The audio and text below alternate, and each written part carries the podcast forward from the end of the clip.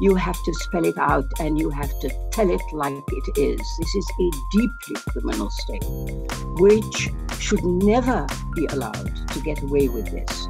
It's not only accountable, it's punishable. The Electronic Intifada. The Electronic Intifada. The Electronic Intifada. This is the Electronic Intifada podcast. I'm Nora Barrows Friedman. And I'm Asa Winstanley. And welcome back to the Electronic Intifada podcast. I'm Nora Barrows Friedman with Asa Winstanley, and we have a fantastic episode for you today.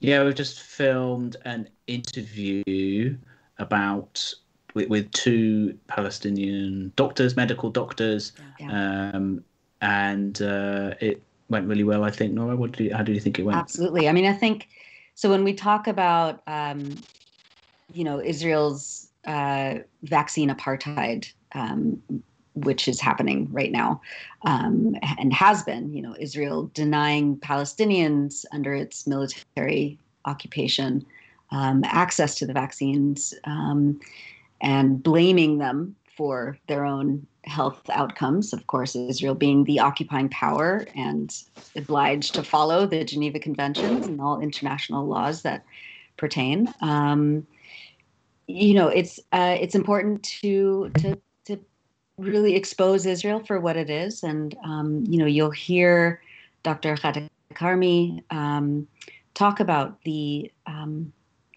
you know how how important it is to uh, to understand Israel as a, a, a, colonial apartheid state. And so everything that Israel says it's doing, you know, oh, we're a vaccine leader, we're we are, you know, the the startup nation, um, you know, using all this wonderful technology to inoculate our citizens. Um, uh, it's important to understand that that, that is a, a, a essential um, public relations campaign um, meant to distract the world from the crimes that Israel takes part in every day as a settler colony state. Um, yeah, yeah, yeah, yeah. It's like when South Africa used to say that it was sort of bringing civilization to Africa, right? Because um, people are so much better know, off, right? yeah. yeah, apartheid, the apartheid uh, white supremacist government of South Africa, you know, presented itself as this bulwark against communism and right. you know, its outpost of civilization amongst the so-called savages. And um, Israel portrays itself in very much the same way, and yeah. its its um, attitude towards uh, the vaccine is another illustration of that, and it's a really stark illustration of Israeli apartheid. Yeah. Um, yeah, uh, and Israeli prime, former Israeli Prime Minister Ehud Barak, you know, from the supposedly left wing uh, Israeli Labor Party, um, used to refer to Israel as uh, a villa in the jungle, you know. Right. So presumably, you know, in this analogy, the Arabs are these wild animals or you know naked savages um, amongst this sort of colonial villa in the jungle, and that, that's that's Israel. Right, and um, that's been so, normalized. Shockingly that, racist, just disgusting, colonial. Um, you know, smear campaign against Palestinians is is very normal. Um, yeah, it's, it's, a really, it's, it's I mean, really, I mean, I think it's so it has opened a lot of people's eyes. I think. Yeah. I mean, you'll see uh, viewers will you'll see in the the interview now um, with uh, Dr. Ghada talking about how you know how Israel is still not held accountable for these crimes and is, does get away with all these things and what we need to do to try and change that. Yeah. Uh, but I think on the popular level, this situation is really stark. You know, yeah. you've got a situation where um, Israel claims, "Oh, we're we are we're occupying all our citizens. We're we're um, vaccinating vaccinating all our citizens." Um, but the reality is that you know you've got about roughly six million uh, Israeli Jews and uh, you know roughly six and a half million Palestinian Arabs uh, living in historic Palestine between between the Jordan River and the Mediterranean Sea um, you know, roughly more or less equal in terms of population numbers.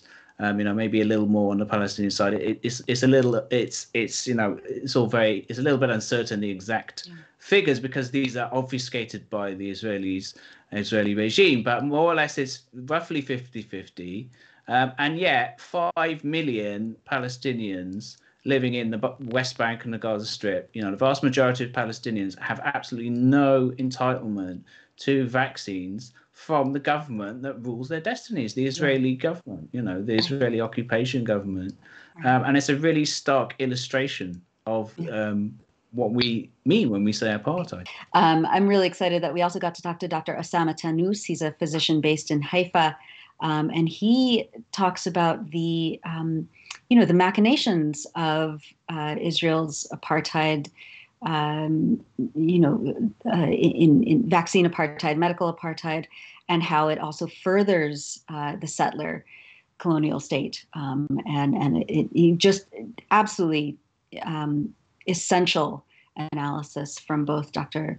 Uh, Ghada and Dr. Osama. This is the second cast with a video version available on YouTube. Um, and yeah, we've had a lot of good feedback with it so far. Still a learning process for us. So, you know, forgive any sort Bear of uh, any rough edges that we have. Um, uh, but yeah, seriously, subscribing to our YouTube channel, you know, helps helps with the algorithm basically you know these silicon valley companies have got really um, you know obtuse algorithms is still a bit of a mystery and um, we don't know how you know they dominate our destinies in lots of ways right? So if you if you interact with this video comment on it um, like the video and subscribe to our channel it will help to grow our readership and viewership. So thanks very much.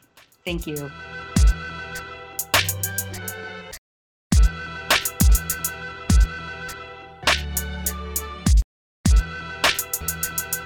Welcome back to the Electronic Intifada podcast. I'm Nora Barrows Friedman in California.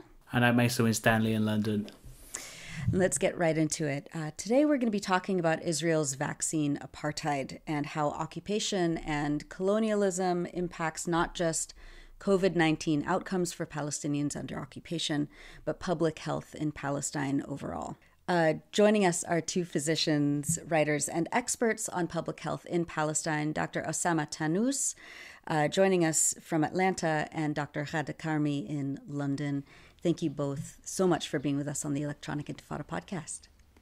Thank you for having us. So let's start with you, Osama. Um, if you could talk about the facts on the ground in Palestine right now, what does it mean to have 5 million uh, Palestinians under occupation blocked from uh, getting the vaccine by Israel, while Israel is sending, uh, for example, this week it was revealed, Israel is sending other countries uh, extra vaccines of theirs in exchange for political support. What what does the paint us a picture of what it looks like right now? Yeah, uh, thank you, Nora. Well, uh, yeah, I think uh, when you ask about Palestine, it's another opportunity to remind audience that uh, Palestine is a fragmented geographical unit, right? And this really correlates to the whole entire crisis that, you know, when you want to try to define where is the occupied Palestinian territories, where is Israel, where does this start and where does this end? It's all basically, you know, we need to remember that uh, that geography and that fragmented geography has been created by the uh, colonial expansion, right? By frontier colonial expansion. So you have, uh, you know, Gaza, which is also artificially created piece of land created and bordered by the Israeli, you know, uh, expansion in 1948, also the West Bank, and then you have uh, settlements inside the West Bank that kind of have Israeli sovereignty on them and uh, connected them versus uh, the rest of the West Bank that is uh, an entirely fragmented also geographical piece without sovereignty on the land, right? So what we see as Palestine and Israel Palestine is a very fragmented geography with a different healthcare system.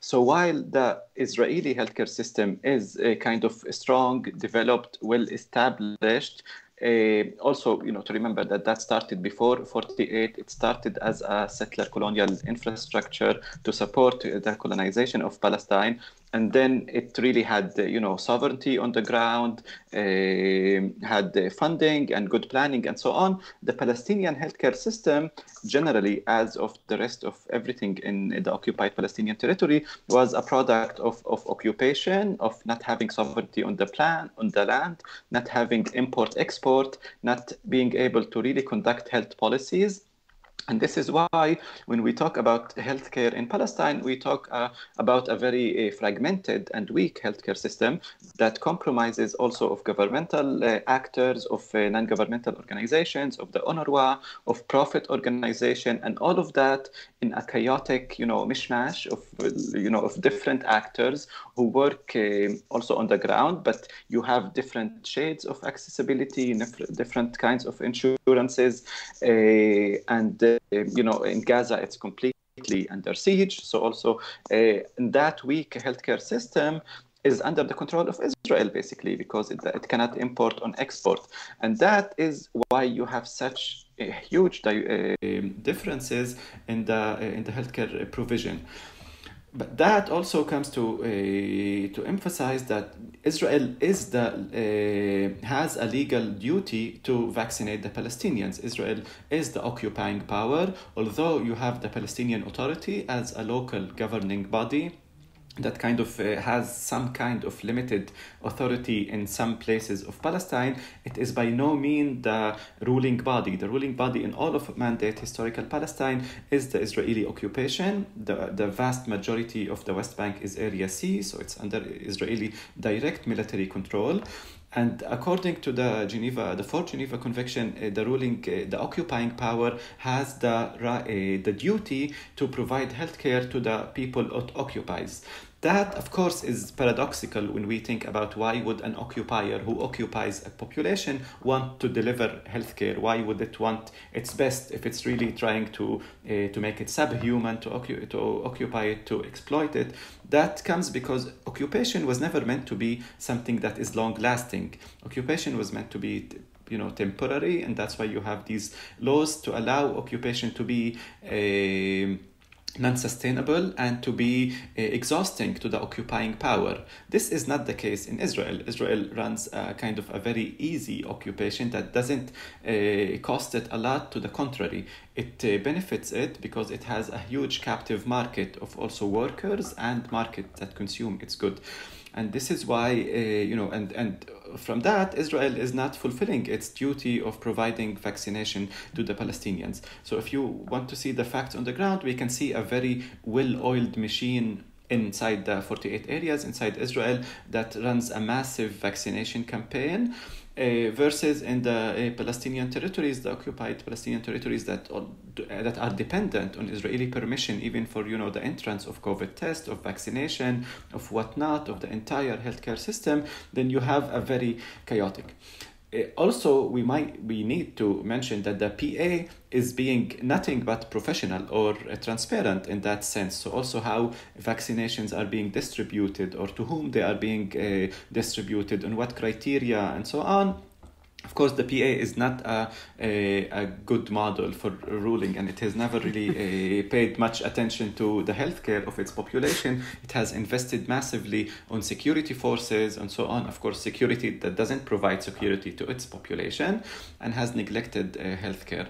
So uh, you have very uh, different landscapes if you're in Israel or Palestine. Yeah. Osama, you've written for the Journal of Palestinian Studies last year about the public health emergency during the COVID 19 pandemic. Um, and uh, you argued that, quote, the healthcare system, an essential pillar and infrastructural foundation of the settler colonial project, is naively imagined as an apolitical, neutral sphere Throughout the process, settler militarism, settler symbols, and settler domination have continued to be normalized. Could you talk a little bit about that and about how Israel has taken advantage of the pandemic to further its own ends? Yeah, definitely. Uh, yeah, I wrote that. You know, it was in the in the peak of the of the pandemic when Israel has completely militarized and securitized the, pandemic. So you saw different actors. First of all, you know, in Israel, it's a heavy militarized country and heavy militarized state. So it's very hard to distinguish, you know, between the civil sphere and the military sphere because everything, whether it's academia, healthcare. Uh, you know everything is very much militarized. Uh, but when the pandemic had, uh, although Israel has a very you know uh, as we say sophisticated healthcare system, it really brought in different actors like the the Israeli intelligence, the Shin Bet and the Mossad to to kind of take over, and they were you know tracking the patients with COVID. They were sitting on sitting facilities for quarantine, and we saw a heavy militarization of of the mobilization of the army into the hospitals and into the uh, the towns you know in order to provide the testing centers and vaccination.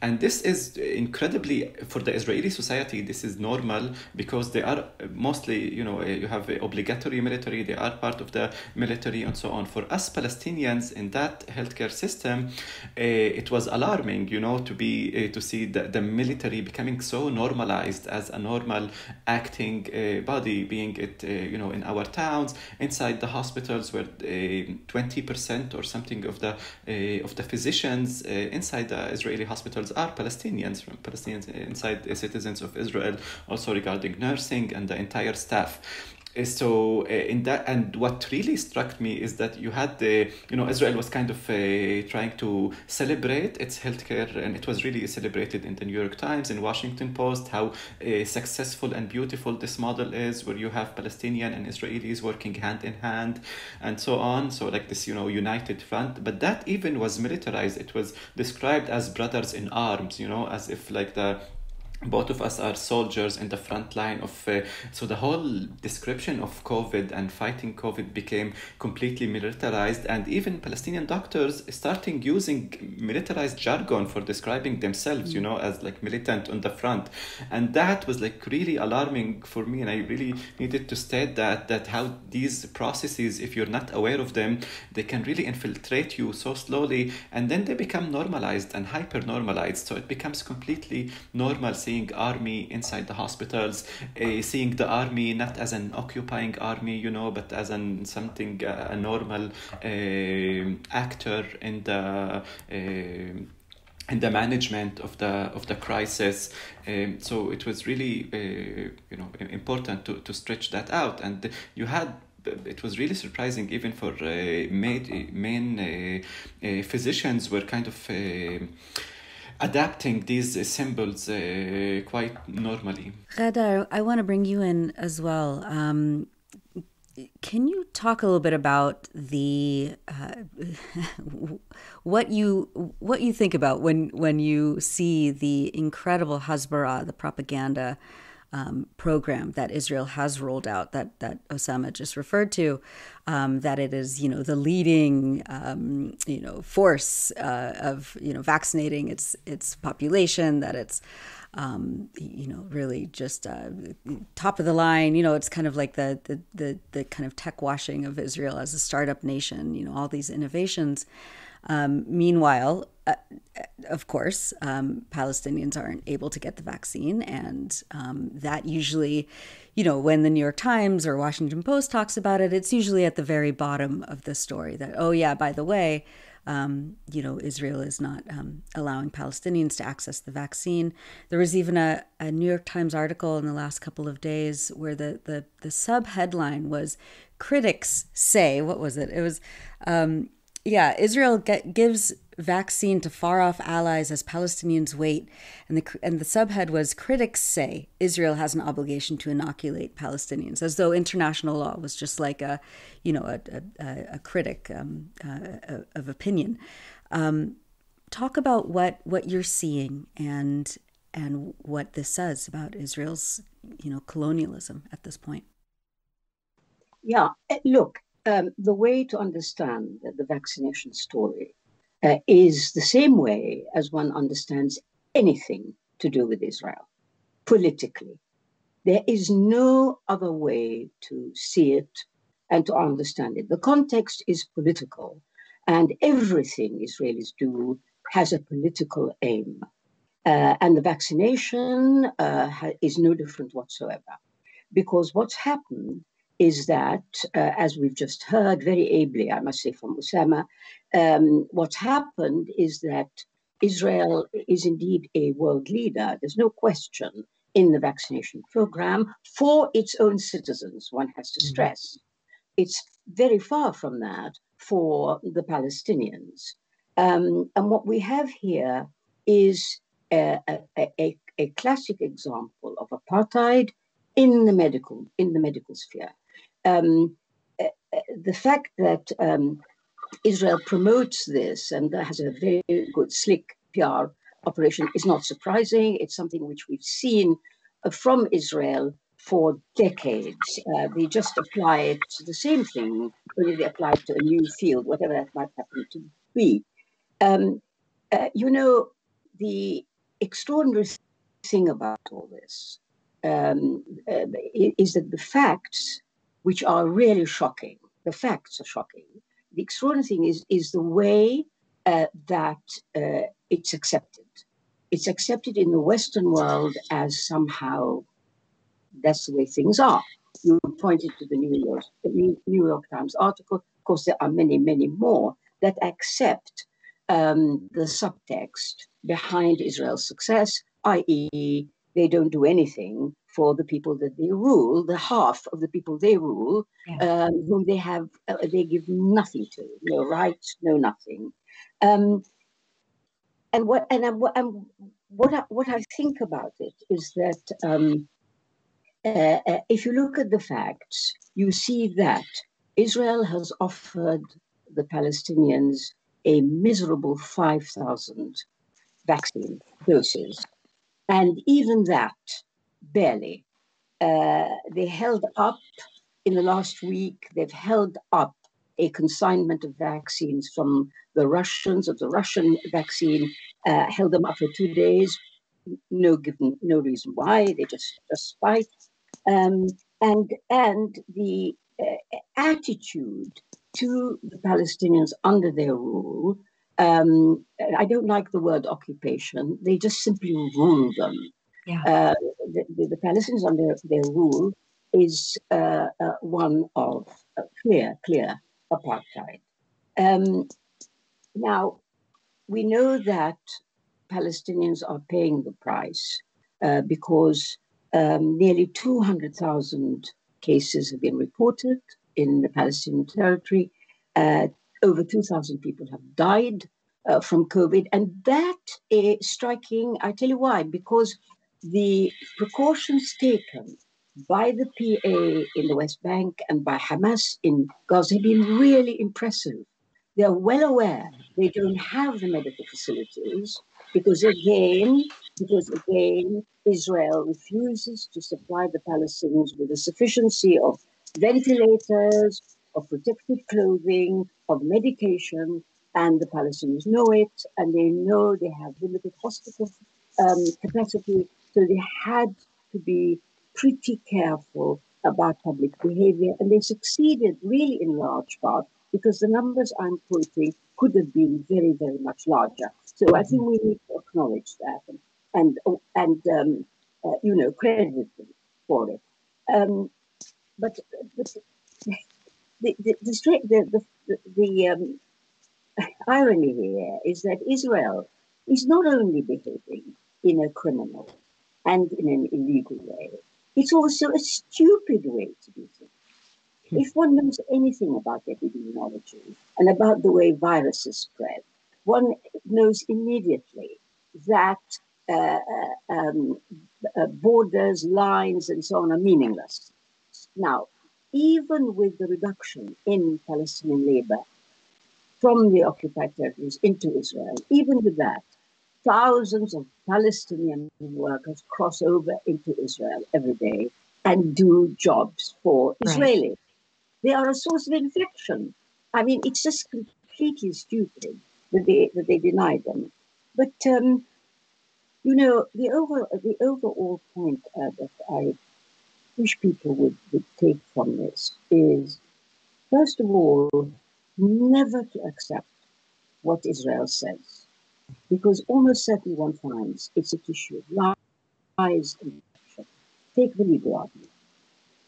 We know that the occupied territories are subject to the Geneva Convention, and particularly the fourth um, to do with healthcare and that the occupying um, power has the responsibility, the legal responsibility to provide healthcare, amongst which, uh, uh, which vaccinations are very important. Now, the Israeli argument is that the uh, uh, Oslo Agreement of 1993 uh, gave the Palestinian Authority the responsibility for the health care of the population. And you know, if you look at it at first sight and read what the Oslo Accord says superficially, and it, it seems to be plausible. But of course, it's, it's not, because you look very carefully, you'll see that the things that it does not apply to are vaccinations mm. of this order, of this magnitude. It might talk about measles or something like this, but not this kind of epidemic. So it's nonsense. The whole thing is nonsense. Mm. Um, I don't want to take up too much time because I hope people, somebody will ask me a question. But I just wanted to say that honestly, at the end of the day, the case against Israel is proven over and over again. This is an apartheid state, which is a, a criminal state, which has committed countless crimes against the Palestinian people. But the question is not whether it has done that. It has evidently done. The question is why do people accept this from Israel? Yeah. Why is Israel allowed the impunity that it is? To my mind, that is the key key question uh, about everything to do with Israel.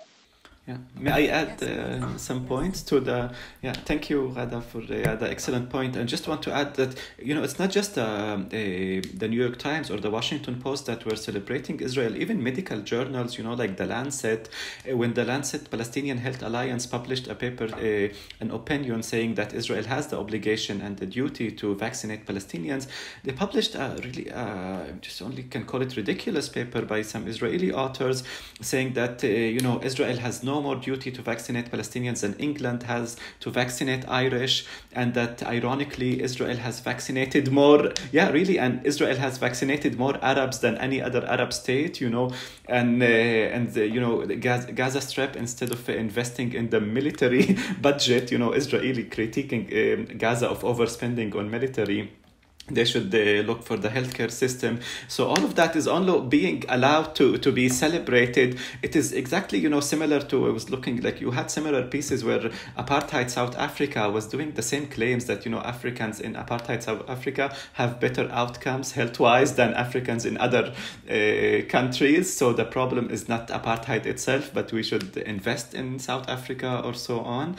So that's a point. But another thing then before the dawn of um, of uh, limited self government in Northern Ireland, Britain did have responsibility to vaccinate the Irish in Northern Ireland, in the part of occupy of Ireland that it's still occupied. It absolutely did have a responsibility to do that. Yeah. You know? So I wrote a response to that with an Irish uh, lawyer. We hope it gets published. So we'll see how uh, they do that. But uh, and on another point, yeah, you know, Israel uh, tried to be the, the leader in also vaccinating non-citizens. So it uh, it published that it will start vaccinating asylum seeker, refugees, so on, but not Palestinians. So you know mm. it would and it clearly said that by yeah. the Ministry of Health that it would vaccinate. Uh, you know you had these asylum seekers from yeah, Eritrea, Africa, no even mm. like people without status. Uh, so uh, refugees, asylum seeker, um, foreign workers, but not Palestinians. And then later on, after a few appeals by human rights uh, uh, groups, uh, it said, okay, so people who, uh, Palestinian workers who work in the settlements or in Israel can get vaccinated, you know, but like I will vaccinate you only if I can exploit you, right? So you don't uh, uh, infect me so it's a very twisted really logic of like hierarchies of uh, of uh, of human value basically right? Yeah. And also inside israel we need to uh, know that the palestinian citizens of israel who are 20% have way less vaccination rate than the jewish uh, uh, uh, population also due to lack of access to healthcare. So where the the vaccination center were stated in the beginning now they're more spread out uh, but also because of lack of educating and hesitancy, right? So marginalized group really have mistrust in systems and medical systems. They have vaccine hesitancy. We see it also in the black community in the U.S., where uh, you know the, the more uh, hardly hit communities are more hesitant to get vaccinated. Yeah, and in the UK too, black people, you know, a lot yeah. of black people don't trust the authorities for, you know, historical for good reason. For yeah. good reason, yeah. yeah, yeah, absolutely. Yeah, so it's very interesting. To, it's very interesting to hear that the same applies to uh, Palestinian citizens of Israel, um, and I, have heard within East Jerusalem as well as well. And of course, some of the communities are unrecognized. So if you look at the Naqab, the desert, most of the Bid, a lot of, uh, of the Bedouin citizens in the Naqab live in unauthorized and un, uh, unrecognized villages right. where they don't have any healthcare infrastructure. So uh, and instead of reaching out to them, uh, you know, Israel just doesn't do that. Can I may I can I may I make a plea? Yeah. Because um, uh, Osama points to quite rightly to the Lancet I think you'll find, Osama, that it is the Lancet specifically that has done this. And there is a very good reason for that. The editor of the Lancet was put through uh, the most grueling, the cruelest kind of um, uh, reactions from the Zionists because he allowed, I know this story very well, it's very sad. He allowed the publication of a letter decrying the 2014 um, assault on Gaza, signed by uh, quite a number of, of doctors. Uh, for that, the, the, the, Israelis were after him. And he was uh, invited to Israel, he was given the treatment. Since that time, he has been too intimidated, too intimidated to not to toe the line because they got eventually to the publishers of the Lancet, who there was a threat to dismiss him from his post. So it's a very it's an interesting um, that you mentioned that, but that, believe me, is the reason for why you saw that in the Lancet. A few minutes left. Um, you have to jump on another panel, so I just wanted to get your uh, your final thoughts on on the time right now and how critical it is um, for. I can stay for a bit more. So oh, okay, good, good, good, good. Um, yeah, if you could talk maybe about just like yeah, how critical it is right now um, for international law to be mm. followed. Mm. In all aspects of you know Israel's colonialism, obviously, but mm. but um, but specifically around around the vaccination program, and and and we see you know, in Gaza, just the um, deterior- the deliberate deterioration of the healthcare sector um, because of Israel's violence and, and colonialism. Um, how how have how do physician how are physicians even able to address COVID uh, under you know the, the confinement of, of Gaza right now. Mm. Yeah, so right now. Mm. Yeah, so I, I've had uh, you know the opportunity to work also in, in healthcare in Israel, in the West Bank, and in Gaza to, to volunteer in mobile clinic in the West Bank and Gaza. So I can kind of have an, an image, and uh, I think in in in the occupied Palestinian territory, we need to remember we haven't seen the the pandemic started later.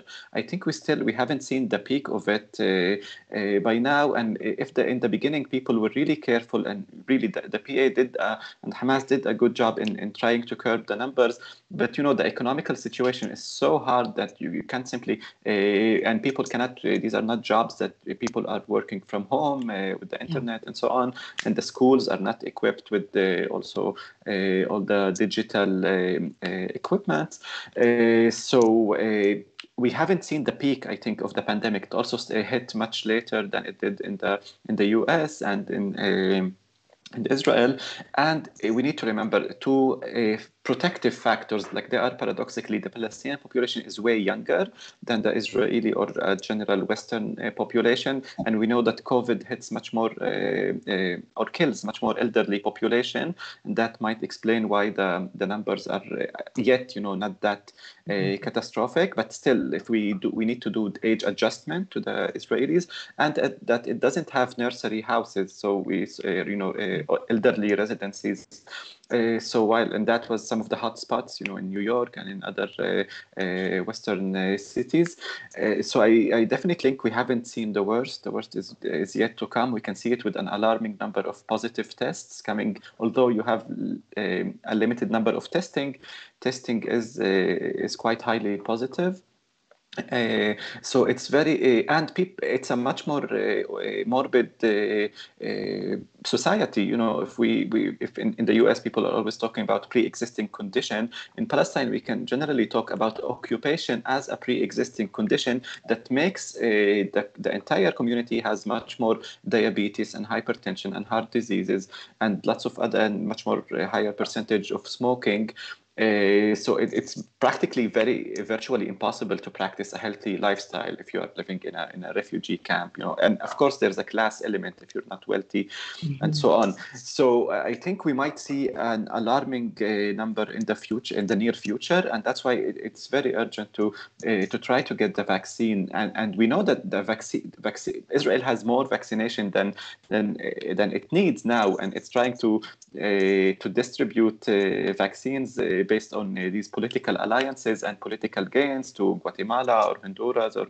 uh, you know different uh, countries and that is absolutely ridiculous. So it should be definitely uh, held accountable. Uh, and uh, uh of course, uh, each time, each moment is, is precious. And we can think about any workers. You're talking about uh, communities that are large families in small houses in crowded cities with no healthcare infrastructure, without a lot of abilities to uh, to do social distancing and without uh, water san- without proper water sanitation and hygiene, especially in Gaza. So if you mm-hmm. can't practice the preventive measures, uh, you need the vaccination as quick as, as possible. Mm-hmm. Yeah, and Ghada, um, what are your thoughts on on where we go from here and how, you know, people listening to this or watching this, um, you know, are, are rightly outraged? Uh, what what can can ordinary citizens do at this point? Yeah, yeah, good good question. Um, you know, one would have thought that uh, Israel had reached the bottom in terms of the outrageous things that it's done to the Palestinians. But I, every time Israel takes me by surprise, there is still a new low to get to. And it, I, my my view is that this behavior uh, over a, a, a, pandemic which has frightened the whole world, this this behavior is so unconscionable that uh, I would have thought that people should have been totally outraged um, by it, and the fact that. Um, this outrage is not um, expressing itself except by the usual suspects um, is really very disheartening, is all I can say. Nevertheless, uh, nevertheless, we know what we're dealing with. We're dealing with uh, a deeply criminal state. And I never mince my words about this because if you uh, want to do something about it, you have to spell it out and you have to tell it like it is. This is a deeply criminal state, which should never be allowed to get away with this. It's not only accountable, it's punishable. It has to be punished for the things that it's done. Now, in order to, to bring that about, it seems to me that people, first of all, have, must let the scales fall from their eyes. Every time Israel says anything or does anything, they must understand that this is a political act designed to boost the privileges of one particular group of people, Jewish people, at the expense of everybody else. So they've got to understand that. That is what motivates Israel. Secondly, that it behaves above the law and outside the law, and that is not acceptable for any of us. And thirdly, that the way to deal with all this has to be through action. It can't be through just disapproval and talking and shouting and it's it's it's not going to work. You have to you have to act, and the and the purpose of acting is to make Israel into the outlaw that it is recognized by the whole world. It has to be made into a pariah, exactly as happened with South Africa. Great model for us to follow. And I'm very happy to say we already are because we have a thriving, successful BDS movement, boycott, divestment, and sanctions.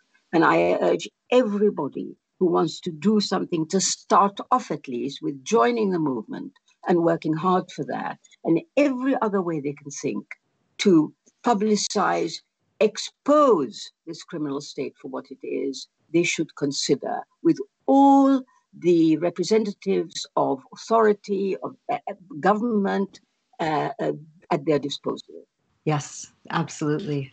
Um, I think that's a, a perfect way um, to to end this discussion. I am so grateful for the work that you both do, uh, Dr. Ghada Karmi, physician, writer, author, scholar, um, and Dr. Osama Tannous, uh, physician, pediatrician, um, and public health uh, writer and scholar as well. Um, thank you both so much for joining us on the Electronic Intifada podcast. And we'll have uh, links to your most recent work um, up on the podcast post that accompanies this.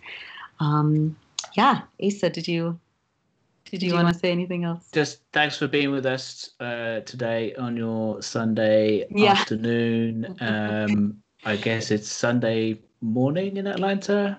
Yeah, Osama? morning. Yeah. Yeah. yeah. Well, thank you very much for both being with us today on the Electronic Intifada podcast. Thank you for having us. It was a pleasure. Thank you.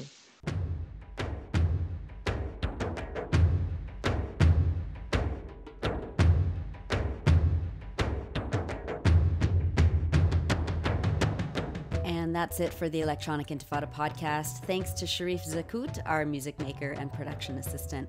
For news, information, cultural features, and reviews, and pointed opinion and analysis, visit us online at electronicintifada.net, where you can also post comments and sign up for our daily email digest.